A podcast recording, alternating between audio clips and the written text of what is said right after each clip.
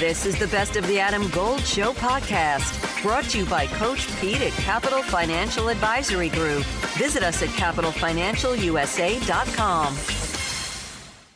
A reminder that next week we will be originating this program Tuesday, Wednesday, Thursday from the Westin Hotel in Charlotte, where the ACC will have their football media gala event.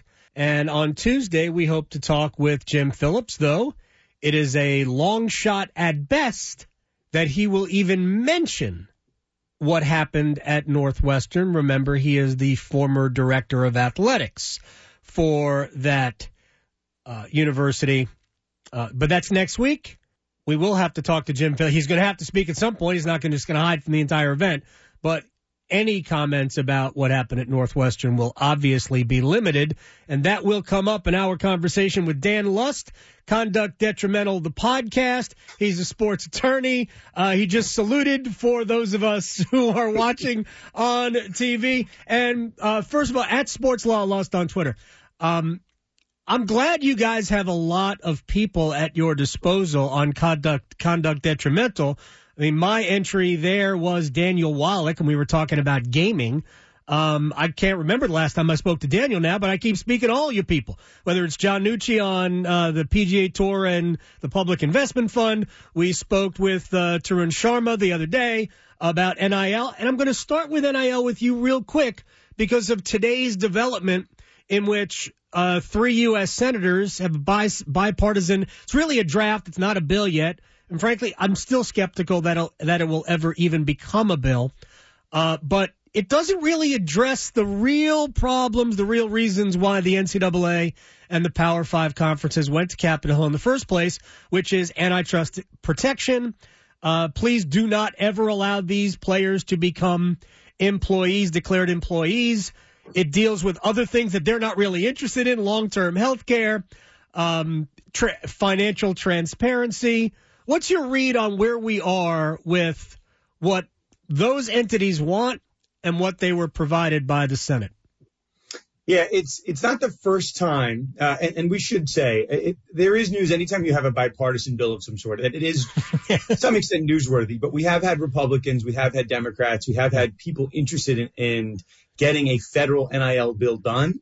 Uh, no bill has really made any significant progress. So I mean, you can kind of read it for its academic purposes. Uh, at the end, at the end of the day, um, maybe I'll disagree slightly with one part. I think the main component for the NCAA and the conference commissioners going to Congress is to get, uh, you know, state preemption or federal preemption of these state laws.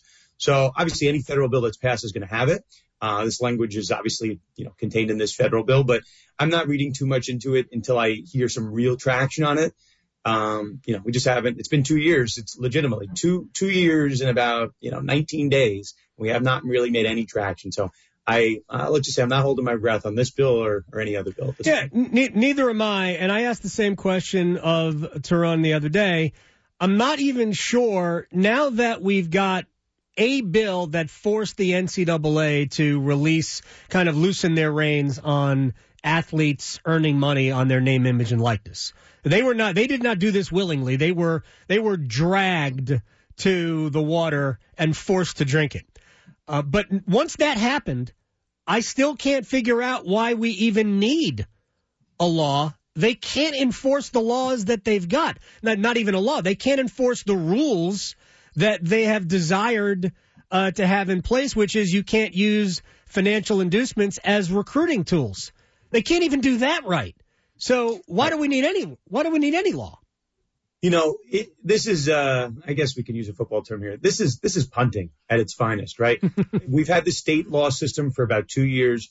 No one wants to be the one holding the bag at the end of the finish line and saying like, here's your punishment. Like the attorney generals don't want to do it. The right. schools don't want to punish. The conference commissioners don't want to do it. The NCAA is fearing, you know, antitrust concerns about doing it. So no one wants to enact the punishment here. So people are wondering why the federal government doesn't want, you know, what's the hesitation, right? We've had congressional hearings on NIL now you know, dating back in May, June of, of 2021. Like, if everybody wants a bill, Democrats, Republicans want it, why isn't it happening?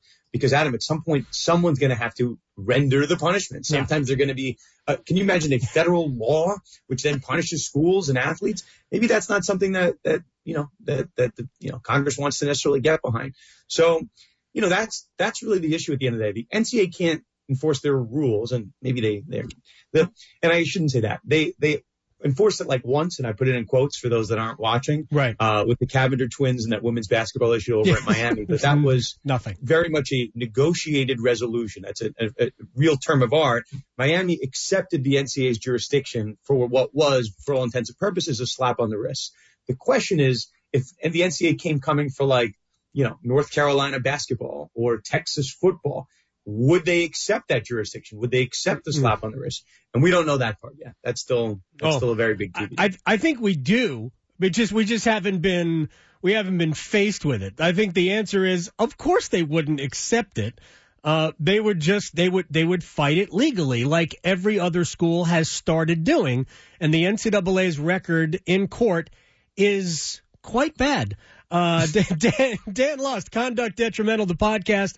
Uh, the best sports law podcast. You also do a better show. We'll talk about that before uh, before we let you go. Um, so let, let me get to Northwestern. I mentioned this at the beginning because we're going to be in Charlotte next week for ACC Media Days, and the current commissioner of the ACC, Jim Phillips, the past AD at Northwestern.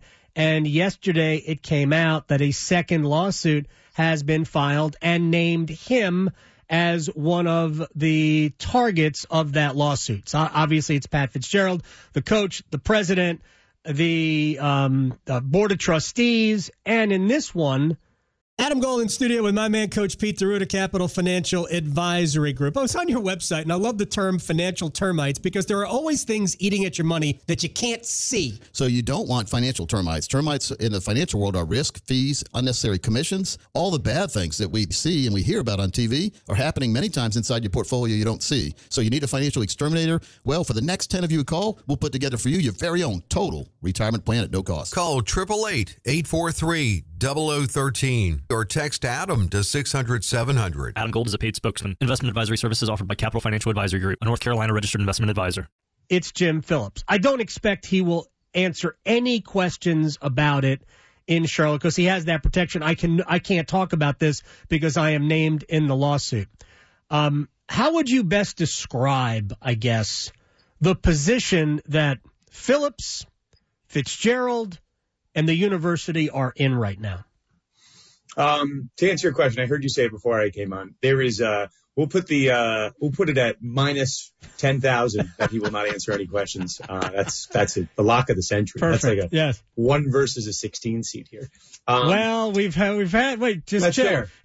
but, but people have also made mistakes and Right. put their foot in their mouth. So Uh-huh. it's happened. Okay, you're right. Um, so here's here's the position. Um, and I read uh, Fitzgerald's statement that came out on Tuesday. So for those keeping uh, track at home, and maybe Adam, just me and you are the only sickos that are keeping track of this, but three lawsuits uh, appear to be.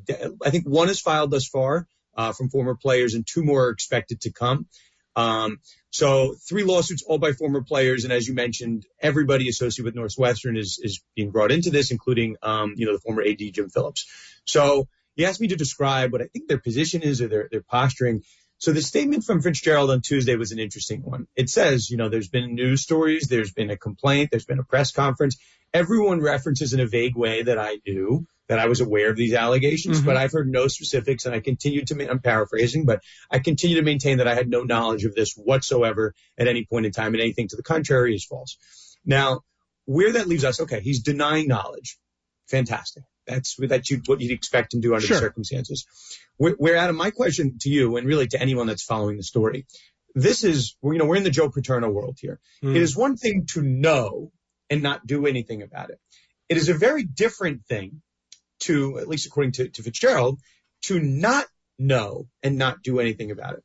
Now, if I'm if I'm the AD at Northwestern, if I'm running Northwestern, and I find out that you know this law firm did a six month investigation and they found some corroborating evidence of a hazing circle that was dating back some some period of time, and they find that that was corroborated, and then they find that the coach didn't know, that in and of itself might be fireable. How do you not know what's going on under your roof? And that's that's why Joe Paterno kind of left uh, Penn State with this you know bad, bad legacy because they didn't know. So I Fitzgerald hasn't addressed that. How do you not know? That's that's where I think he has legal issues. You know, to the extent this ever gets you know the wrongful termination case works itself out. But I'm I'm still worried about that part. Well, look, I, I'm I'm with you on that. And I just want so people don't go crazy. Well, we just compared what Jerry Sandusky did at Penn State uh, to hazing. I'm not. Dan is not comparing these two instant, no. these two um, episodes as being equal. I mean, w- w- they're both bad. One is utterly heinous, and for not for one second do I believe that Pat Fitzgerald didn't have an idea of what was going on. You can't be the head coach for 17 years. You can't have grown up in the program and been as close to the program as he was because there is there have been I read a story in Sporting News about a player who played uh, that predated Fitzgerald at Notre Dame as the head coach anyway, at rather at Northwestern, uh, who said that th- all of these things went on back right after the turn of the century in 01 through 04. All of the same things. It seems to have been something that has been part of Northwestern football over the long haul, maybe even dating back to when Fitzgerald was a player, when hazing was not against the law. Here's the other thing. It's against the law in the state of Illinois. And it's written on Northwestern's website that hazing is against the law. How does that increase the possibility that there are real maybe other problems, not just maybe financial problems for Northwestern? Well, I think it goes one one step further, and I appreciate the, the clarification. I, am just saying with respect to knowledge. No, I'm, I'm 100 percent with you. I yeah. agree. I because I made that analogy as well. But I, having done radio for as long as I've done no, it, it's fair. I understand um, how people process things. Yeah, no, it, it's just a question of what, whether and to what extent a head coach is knowing what's going on under his roof. It could be any any any allegations. Mm-hmm. Doesn't you know? I, that's that's really the question here. So, um, you you you said something interesting. Hazing is against the law in, in Illinois, but really, if you if you read into what these news articles are, and you know maybe you don't have to. There's some some trigger warnings for some of the stuff that you'll read in there. Um, but really, I mean, it, these claims are really sexual assault and sexual abuse, which mm-hmm. is going to be illegal in every every 50 states. True. Sometimes sexual abuse, sexual assault can be hazing, mm-hmm. um, but I would think uh, you know, I think you're in the territory of, of, of, a crime.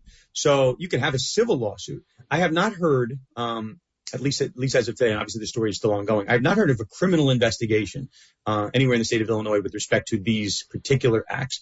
But yeah, you could have a civil lawsuit, you could have a criminal lawsuit. I explain that in my my law school when I, when I speak to my students. Look no further than like the O.J. Simpson cases. You could have two separate tracks. Yeah. So this story from Northwestern is really ballooning. Now you have three lawsuits you know, that have at least somewhat been announced in the last week. Um, and that doesn't include the fourth lawsuit, which I think is the Northwestern Pat Fitzgerald one, which is going to have some time to work its way up. So, yeah, I, I um, I mean, th- these are big, these are big cases. They're big allegations. You now have a number of, you know, football players coming out, but think about, you know, Adam, the number of football players that have run through that program in the last 14 years since Pat Fitzgerald's been there.